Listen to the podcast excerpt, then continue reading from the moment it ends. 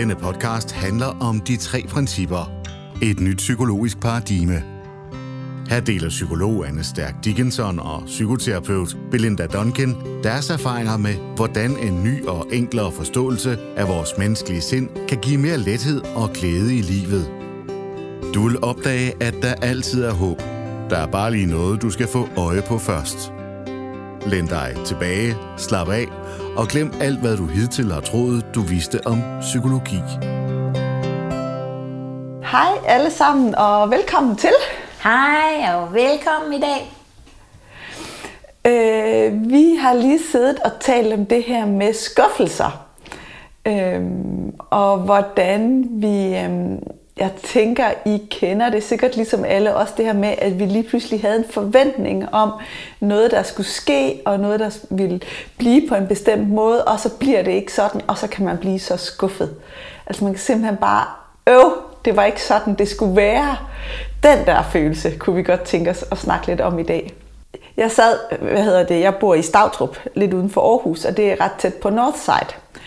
Så her i torsdags, der sad jeg med min familie ude i haven, og det var mega hyggeligt, og vejret var godt, og vi havde grillet, og det var sådan en rigtig dejlig sommeraften og god stemning. Og så lige pludselig, så kan vi høre musikken inden for Northside. Og så går Tobias Rahim på, og begynder at spille nogle af hans populære sange. Og så sker der det, at jeg kommer til at tænke, nej, hvad laver jeg her? Vi skulle da have stået derinde på plænen, og solen skinner, og nu står alle de der folk i det der fællesskab og synger med, og det er da helt forkert, jeg ikke er der. Så jeg bliver simpelthen helt optaget af det der med, hvordan det er inde på Northside, og det gør jo, alt andet end lige, at den situation, jeg lige pludselig sad i og var glad for 10 sekunder tidligere, den er lige pludselig ikke så attraktiv, fordi nu sammenligner jeg den lige med det der tænkte eksempel på, hvordan jeg ville have haft det inde på Northside. Og det synes jeg bare, det tænker jeg, det vi kommer til at gøre hele tiden og igen, det er, at vi har et nu, som er dejligt. Vi er glade for det. Alt er fint. Og så på en eller anden måde kommer vi lige i tanke om, noget kunne have været anderledes. Det kan være, at vi lige ser noget på de sociale medier, eller vi hører om nogen, eller vi kan høre musikken fra Northside, eller der er nogen, der fortæller os et eller andet. Vi kommer i tanke om noget, og så kommer vi til at danne det her billede af, hvordan det skulle have været. Og i det øjeblik, vi får de tanker i vores hoved om, hvordan det skulle have været, så har vi helt automatisk gjort nuet forkert. For det var ikke sådan, det skulle være. Og det synes jeg bare har været så sjovt at få øje på. Fordi vi ryger lige på limpinden om, at noget kan føles bedre end andet. Men det kan det ikke, fordi følelsen kommer indefra. Så det der sker er ikke, at hvis jeg havde været på Northside, så havde jeg haft det ekstra godt. Fordi Northside kan ikke give mig den følelse. Det er kun mine egne tanker, og jeg kunne have været på Northside, og så kunne jeg have haft en følelse af fællesskab og lykke, og så ville Northside have været fantastisk. Jeg kunne også have været på Northside, og så havde jeg følt mig ensom, eller havde tænkt, alle de andre, de har nogen, de kender, eller han spiller der slet ikke så godt, som jeg havde troet, og så havde det ikke været en fed oplevelse. Så et Northside kan ikke give mig en oplevelse, det er kun mine tanker, der kan det. Og det andet, det er det her med, at det eneste, der egentlig sker, det er, at jeg havde det godt i haven. Jeg var ret godt tilfreds med livet. Jeg havde adgang til en god følelse indeni. Og så fik jeg lige forplumret den med nogle tanker om, at det skulle have været anderledes. Og fred være med det. Det sker, og det kommer til at ske igen 100%. Men det er bare sjovt at få øje på, at det er det, der lige der skaber min følelse af utilfredshed. Det er ikke, at jeg ikke var på Northside. Det er ikke det, der giver mig den der følelse af utilfredshed. Det er tanken. Det er tankerne om, at noget skulle være anderledes, end det er. Det er 100% det, der skaber min følelse i nuet. Ja. Det jeg kommer i tanke om, som altid, når du sidder og snakker, så bliver jeg jo altid inspireret, Anne. Og Og det, jeg kommer i tanke om, det er en klienthistorie, vil jeg sige, altså fra det virkelige liv. Og igen, så lad os lige pointere, at vi maskerer de her historier, så der er hverken nogen, der kan genkende sig selv, eller andre kan regne ud, hvem det er. Så pointerne i historierne er gode nok, men de er maskeret, så de ikke er genkendelige. Men det her handler om en kvindelig klient, der henvender sig til mig, og det er måske et års tid siden eller sådan et eller andet, fordi hun igennem længere tid havde været deprimeret. Og i løbet af den første snak, vi har, så fortæller hun,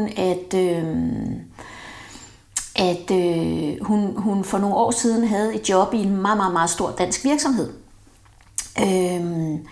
Men det var sådan et okay job, og det gav godt og så videre, men hun kedede sig også lidt altså. Og så havde hun tidligere i sit liv faktisk været professionel skakspiller og havde tjent en del penge på det, og som hun sagde, det var super let for mig at rejse rundt i hele verden, og det var enormt spændende og så videre. Så hun beslutter sig simpelthen for at sige sit job op og ligesom gå tilbage til karrieren som skakspiller. Og det går også rigtig fint. Hun tjener kassen på det her, kommer ud i hele verden, i alle mulige forskellige lande. Og så sker der så det, at hun på en ferie hjemme i Danmark forelsker sig og bliver ret hurtigt gift og får et par børn og så videre. Så hun opgiver ligesom den her karriere som skakspiller og får et job, som er okay og også giver okay godt og så videre. Og det hun fortæller, det er, at egentlig er hun ikke sådan specielt afhængig af overhovedet at tjene noget. Faktisk kunne hun lade være med at arbejde resten af sit liv, fordi hun har arvet nogle penge fra sin familie, som åbenbart er meget velhavende. Så egentlig står der så meget på bankbogen, så hun kunne bare vælge at ligesom trække sig tilbage fra sit arbejdsliv. Men hun kan godt lide at arbejde, men hendes arbejde oplever hun ikke som specielt spændende. Det hun så fortæller, det er, at det der så er sket i den her meget store virksomhed, hun var ansat i den mellemliggende periode, det er, at det her firma på et tidspunkt, på grund af forskellige omstændigheder på verdensplan, sådan globalt, pludselig tjener afsindig mange penge. Det, som virksomheden vælger at gøre, det er, at de laver overskudsdeling, i hvert fald med en del af medarbejderne, som har været med til at ligesom designe nogle forskellige systemer, som har gjort den her indtjening mulig. Og det er sådan, at de her mennesker, som så får del i det her overskud, vi snakker altså mange, mange millioner, de her mennesker får, det er en del af den gruppe, som den her kvinde har siddet i tidligere. Og det, der sker med hende, det er, at hun bliver simpelthen så skuffet over, at hvis hun nu ikke havde sagt sit job op dengang, så har hun jo stadigvæk siddet i den her virksomhed sammen med de andre og fået del i det her overskud. Og da vi sådan taler videre om det, så giver hun egentlig udtryk for, at hun på rigtig mange måder lytter rigtig meget til sin intuition, altså det, som jeg kalder visdommen. Og så siger hun til mig, og det har simpelthen trukket tæppet under mig det her, fordi jeg var sikker på det tidspunkt, at det var den rigtige beslutning. Og nu sidder jeg jo her og kan se, at det var fuldstændig forkert, fordi hvis ikke jeg havde sagt op der, så havde jeg jo siddet i samme situation som alle de andre og tjent boksen på det her, ikke? Vi har nogle rigtig fine samtaler, og hun kommer igen nogle gange og så videre. Jeg peger, og hun kigger, og vi taler om de tre principper og sådan noget. Og hun får heldigvis øje på det her med, at det, som giver hende den her oplevelse, det, som skuffer hende, det har egentlig ikke noget med noget ude i den ydre verden at gøre. Det er hendes tanker om det, fordi hun jo overhovedet ikke mangler penge, så de der penge er egentlig ligegyldige. Så for hende bunder det mere det der med, jamen kan jeg så ikke, altså hun er skuffet over sig selv, kan jeg så ikke stole på min intuition fremover? Det finder hun så ud af, at det kan hun godt. Så vi afslutter de her samtaler, og siger farvel, og have det godt, og så videre. Og så sker der det, at jeg i nyhederne her for nogle måneder siden, læser den helt store, nærmest dagens nyhed omkring det her med, at lige præcis den virksomhed, som denne her kvinde var ansat i, der er der en gruppe medarbejdere, der nu er anklaget for, de sidder faktisk varetægtsfængslet alle sammen, som er anklaget for at have snydt. De har simpelthen snydt de forbrugere, som har gjort brug af virksomhedens ydelser. Og man er ved at dykke ned i fra politiets side, altså omkring økonomisk kriminalitet, hvad er det egentlig, der er foregået. Og de her mennesker, hvis de bliver fundet skyldige, står faktisk og facer nogle domme på rigtig mange år. Og jeg har jo ikke snakket med den her kvinde. Men det, der var så interessant, det var, at det, jeg talte med hende om, det var, når sådan nogle ting sker, så kan det godt være, at vi i nuet er skuffet og kede af det og frustreret og tænker, jamen hvorfor det, og hvorfor har jeg ikke nu fået del i det her, og jeg skulle ikke have gjort osv. Men det handler om, at vi ikke er i stand til, vi er ikke forundt at se det store billede og kunne kigge ud i fremtiden.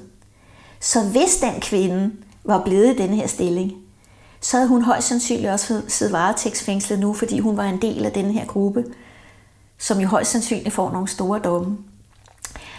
Og jeg kunne ikke lade være med at gå rundt og smile, fordi jeg tænkte, ja min ven, du kunne godt stole på din intuition. Det var faktisk det, der var hele pointen. Det var, at din intuition fortalte dig, at du skulle komme væk, og det lyttede du til. Og det var ikke en fejl. Det var den helt rigtige beslutning, ikke? I den podcast, du lytter til, tager psykoterapeut Belinda Donkin og psykolog Anne Stærk Dickenson dig med på en guided tur og peger dig i retningen af din naturlige indbyggede ro, glæde og psykiske sundhed. Det er så sjovt, fordi det er jo det der med, at vi laver nogle historier om, hvordan livet ville have set ud, hvis... Så hvis jeg ikke havde gjort det, så ville livet, og så laver vi en eller anden historie om, hvordan livet ville se ud. Og det er en fantasi. Altså det er altid en fantasi, fordi det eneste vi ved, det er, hvilke oplevelser vi fik med de valg vi traf. Så det der med, er det en god beslutning eller en dårlig beslutning, det kommer jo an på, hvilke fantasier du laver. Hvis du laver en fantasi om, at du går glip af noget, så var det en dårlig beslutning. Hvis du laver en fantasi om, at livet var gået dårligere, hvis du havde gjort det, så var det en god beslutning. Så en god eller en dårlig beslutning afhænger altid 100% af, hvilke fantasier du laver om alternative livsoplevelser. Og det synes jeg bare er så sjovt. Og det er jo ikke, fordi I ikke må tænke, ej, det var en dum beslutning, eller hvis jeg havde vidst det her, så havde jeg gjort noget andet. Sådan nogle tanker kan jeg også få. Det er bare det der med, at vi kan ikke vide det, fordi det er en historie, en fantasi, vi laver om, hvad der ville være sket, hvis vi havde truffet andre valg i vores liv. Og det, fordi det er en historie, så kunne vi også lave en anden historie, og så ville vores oplevelse være anderledes. Det er på en måde lidt befriende, synes jeg, fordi så giver det mindre lyst til at dømme eller kigge på ens valg og vurdere dem som gode eller dårlige. Og når man gør mindre af det, så sker der jo det befriende, at vi også fortryder mindre, fordi livet er, som det er. Så noget, jeg kom til at tænke på, det var også en klient, jeg snakkede med. Da det gik op for ham, det var egentlig sjovt, det var et stykke hen i forløbet, lige pludselig en dag kunne han se, Gud, det jeg går og gør i mit liv, det er, at jeg går og laver nogle manuskripter op i mit hoved om, hvordan mit liv skal være. Og han lavede jo de her manuskripter for at føle, at han havde kontrol, for at føle, at alt gik godt, fordi det var så skræmmende for ham, når livet ikke gik, som livet skulle gå. Så for at få styr på livet, så lavede han de her manuskripter for, hvordan alt og alle skulle opføre sig, så det ikke gik galt.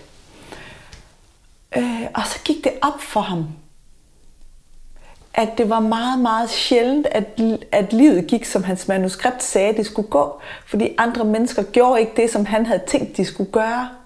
Så der skete altid, eller i hvert fald meget, meget tid, en afvigelse fra det tænkte manuskript. Og i det øjeblik, der var en afvigelse, så er vi tilbage ved min Northside-oplevelse. Så var det jo ikke, som det skulle være. Ikke? Så har han skabt en tankemæssig idé, som det ikke bliver levet op til, og så bliver det forkert. Og det skræmte ham, fordi så følte han ikke, at han havde styr på det, så han blev rigtig bange i de her situationer, og vred og ked af det. Og det gjorde så, at han fik lyst til at lave endnu mere manuskripter for at styre sit liv. Indtil han en dag fik øje på, Gud, det er jo manuskripterne, der skaber mine skuffelser. For det er alle de tanker, jeg har om, hvordan det skal se ud, som gør, at jeg hver gang det ser anderledes ud, bliver skuffet indeni. Og det var bare sjovt at få øje på, det her med skuffelse kommer, når vi har tænkt noget frem, som det ikke bliver. Ikke? Og vi sagde jo det her med, kan vi undgå skuffelser? Nej, jeg tror ikke personligt på, at vi kan undgå de tanker. Det tror jeg ikke. Ja, jeg kan i hvert fald ikke. Men jeg kan få øje på, hvordan de er lavet. Og det synes jeg er virkelig, virkelig sjovt. Altså, jeg synes, det er sjovt at få øje på, hvordan jeg nogle gange kan skuffe mig selv helt vildt, fordi jeg har tænkt nogle tanker, som så ikke blev. Men jeg gør det mindre. Så for mig er det bare sådan en del af livet. Det er en del af alle tanker. Men det er også ret fedt, at vi kan se, hvad det er lavet af. Det jeg i hvert fald oplever, det er, at hvor... Altså lige præcis det her, du siger med Anne, med manuskriptet. Altså jeg plejer at sige til folk det her med, at for det første kender de andre ikke vores manuskript. De ved ikke, hvad vores manuskript er. Og selvom de kendte manuskriptet, så gider de sgu ikke at spille rollen, vel? Fordi de har deres eget manuskript, hvor de har skrevet os ind i. Men vi kender heller ikke deres manuskript. Og på den måde, så crasher det hele, fordi vi alle sammen har de her separate realities, ikke også? Og det kolliderer, når ikke vi forstår det, ikke? Men jeg tror fuldstændig ligesom dig det her med, at vi kan ikke undgå skuffelser. Alligevel kan jeg mærke, at det har fået en anden vægt eller betydning for mig. Fordi hvor det før kunne være noget, der føltes som en elefant, der satte sig på min brystkasse, eller noget, der var virkelig tungt nede i maven, og var svært at slippe, og nej, og sådan her skulle det jo ikke have været, og det skulle have været på en anden måde, osv. Så mærker jeg det mere nu som sådan en form for sommerfugleslag, altså hvis det giver mening.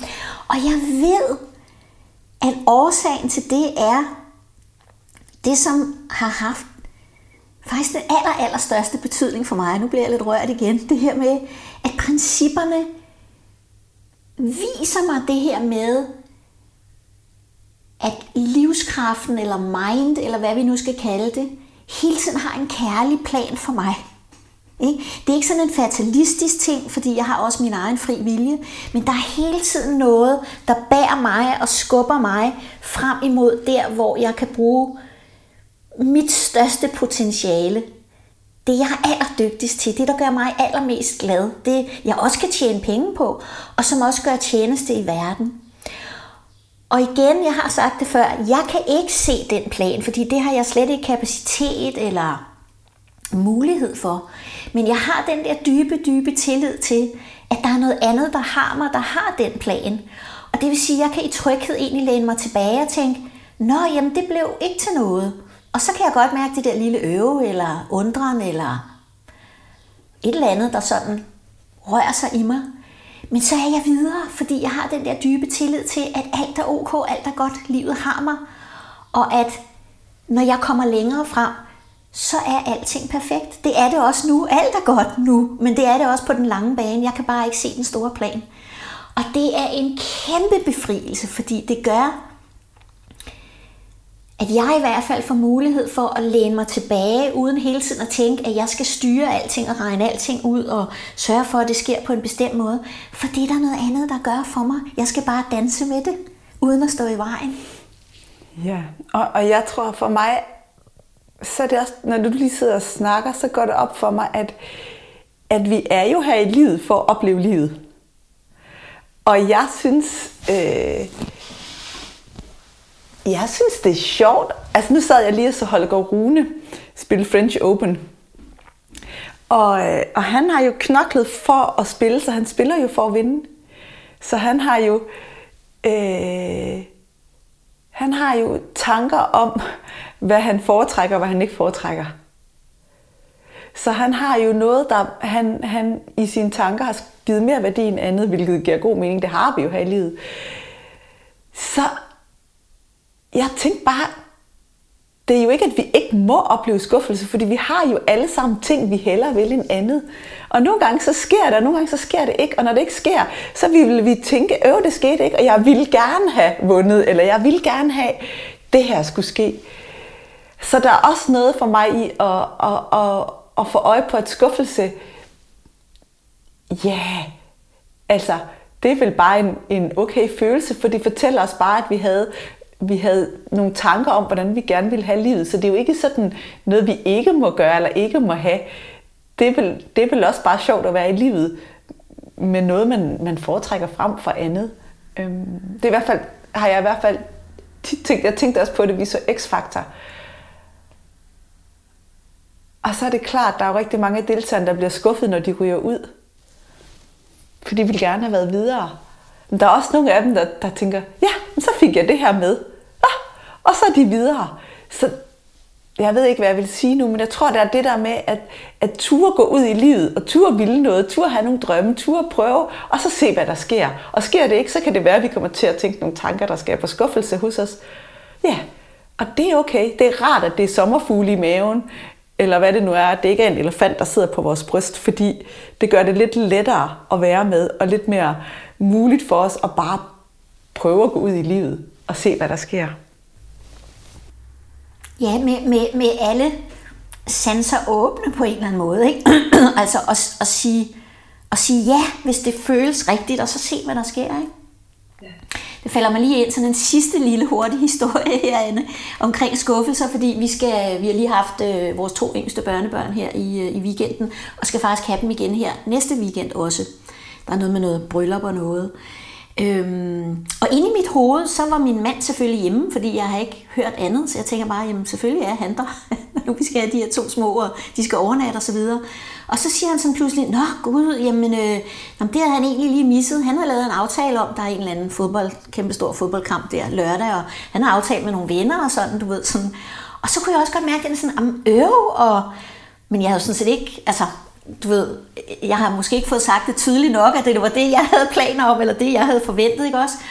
Og der kommer også lige den der sådan, ej, det der ikke er, ikke? Altså, indtil jeg så lige bliver mindet om det der med, nå ja, men jeg kan jo faktisk ikke vide, hvordan det vil være, når han ikke er der. Fordi det kan også godt være, at der opstår noget, når det bare er os, så opstår der måske noget andet fint på en eller anden måde, ikke? Altså, jeg tænker måske, at jeg skal løbe en lille smule hurtigere, men pyt nu med det. Men det er igen det der med at kunne være... Jeg kan ikke huske, hvem det er, der siger det, men unattached to the outcome. Altså, at jeg ikke har en forventning om, hvordan udfaldet af det her, den her weekend skal være med pigerne. Der kan ske hvad som helst, jeg har ikke nogen anelse. Men hvis jeg ikke har nogen forventninger, og bare tænker, jamen men det der sker, det sker, og det folder sig bare ud på fineste vis, så bliver jeg sjovt nok heller ikke skuffet, fordi jeg har ikke nogen tilknytning til, hvordan det bliver. Og det har også været sådan en kæmpe aha-oplevelse for mig, at hvis jeg ikke har alle de her tanker om, hvordan ting skal udspille sig, men bare tænker, jeg skal have pigerne i weekenden, punktum, så får det lov til at folde sig ud organisk, fuldstændig som livet på en eller anden måde planlægger, og så danser jeg i det, og så ser vi, hvad der sker. Og det er en helt anden, det er så markant anderledes for mig en måde at være i livet på, end det var før, hvor jeg hele tiden troede, at det var mig, der skulle få ting til at ske og planlægge, og så skal vi sådan, og så skal der helst ikke, og jeg må lige sørge for og så videre. Ikke bare den der, bare give slip. Der sker det, der sker. Det lyder enormt flot. Jeg siger ikke, at jeg kan altid 100% af tiden, men der er en kæmpe forskel i det, altså. Helt sikkert. Og det er det, vi kommer til at kunne mere og mere, når vi tænker færre og færre manuskripter frem. Ja. Så bliver vi, altså i takt med, at manuskripterne faktisk bliver kortere og kortere, ikke også? En sætning, jeg skal have pigerne i weekenden, så er der heller ikke noget at blive skuffet over, ikke? Altså det er super, det er virkelig godt sagt, fordi det er præcis sådan, det er. At når manuskripterne ikke fylder 30 sider, men bare en linje, jeg skal have pigerne, punktum. Det er det. Ikke? Det er det. Præcis. Så er der heller ikke basis for alle de her skuffelser. Præcis. Ja. Det var egentlig lige, det var en indsigt for mig. Altså det er jo rigtigt, som du siger. Hvor er det godt sagt? Jo mindre manuskript, ikke? Jo færre forventninger, jo mindre skuffelse, og bare lade livet folde sig ud, som det gør. Præcis. Så på denne note, eller on this note, som man siger på engelsk, skal vi så sige tak for i dag? Tak for nu, og tak fordi I lyttede og så med. Ja, tak skal I have. Hej hej. Tak fordi du lyttede med til De Tre Principper med Stærk og Donkin. Vi håber, du har fået øje på noget nyt, og du føler dig inspireret til at gå på opdagelse i livet med friske øjne, et åbent hjerte og et nysgerrigt sind.